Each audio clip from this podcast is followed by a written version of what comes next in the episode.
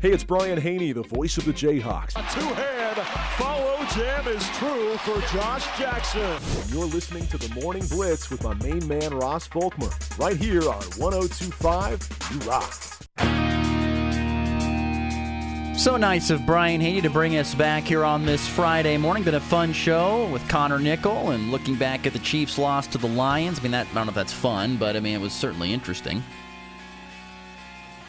The reason I talk about Brian Haney is because he's uh, he's on the job tonight. The Kansas Jayhawks at home for the second consecutive week on a Friday night hosting an opponent. This one, though, a much stiffer test than Missouri State, who they blasted 48 17 last week behind Jason Bean. I think it was smart. I think it was smart by Lance Leipold to not let uh, Jalon Daniels play. He's still dealing with some back issues and some tightness.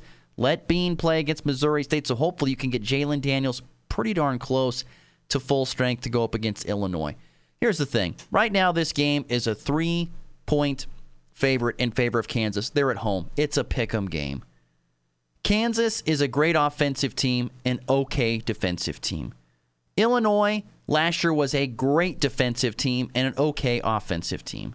This year, I don't think the defense is as good for Illinois, and I don't even know if the offense is as good as Illinois. They lost Chase Brown, who was a great running back. Uh, they lost their quarterback, so they've got Luke Altmyer, a transfer from Ole Miss.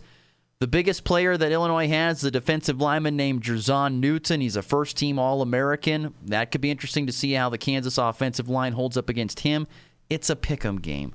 Should be an interesting game. I think a very. I think if you're a Kansas fan, you're going to be on the edge of your seat all game long. It could come down to a field goal. It really could. I think this is a very good. The one way I could see Kansas winning comfortable is just that their offense is too much for Illinois' defense to stop, and I just don't think that's going to happen. I think Kansas is going to have some success. They're going to score some points, but so is Illinois. Uh, but it's a pick 'em game right now, and right now, if you ask me, I'm taking Kansas to cover the three. Maybe it's a maybe it's a four or five point game, just barely covering the three. I've got Kansas in that one. Saturday, Kansas State welcomes in their stiffest te- stiffest test of the young season after they shut out SEMO 45 0. They get the Troy Trojans, and this is a Troy program that's really good. They struggled. Uh, you know, after a 10 and 3 season in 2020, sorry, in 2018, they, uh, sorry, in, after 2018 they went 10 and 3. 2019 they went 5 and 7, 5 and 6 and 20, 5 and 7 and 21. Last year they went 12 and 2. And they return so many pieces on their team. Six offensive starters, six defensive starters, including their quarterback Gunnar Watson, who's a senior, Kamani Vidal, or Vidal, or Vital, I think is his name, the running back. Very good. A couple of good wide receivers and Stoudemire and Marcus Robbins, Roberts, Rogers, I can't even say his name. They have got weapons. Now, the offensive line is a little young, but I think Troy's going to be able to put up some points. And I feel pretty confident saying that Troy's going to cover the 16 and a half is where that sits here right now. Troy will cover the 16 and a half. That's my pick on that right now. Um, and then you've got Can or Colorado, Nebraska. This game, everything I hear and read is going to be an absolute circus. Deion's first, Coach Prime's first home game.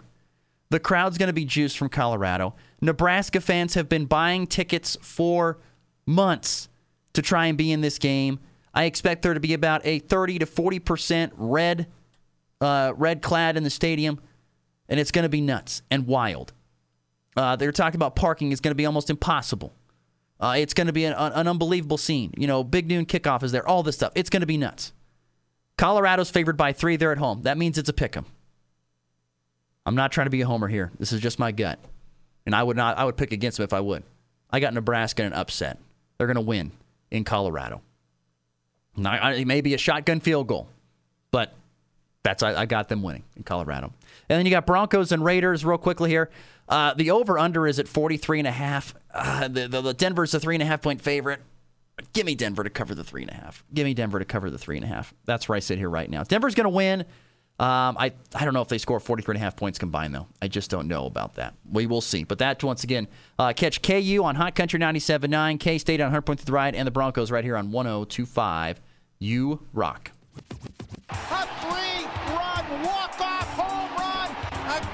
Winning walk off with a walk off. His second walk off hit of the season. In walk off fashion. That baby's go.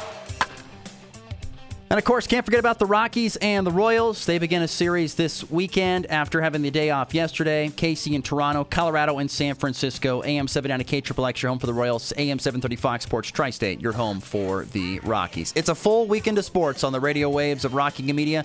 Starting tonight only with Kansas football on Hot Country 979, but 100 point through the ride for Colby hosting Holyoke for homecoming, and 1025 U Rock right here, Goodland at Burlington. The Cowboys looking for their first win uh, over the Burlington Cougars since 2012 when they won at Burlington. That does it for our program today. Thanks to Connor Nickel. Thanks to you for listening. We're back on Monday. We'll see you then. It's been the Blitz.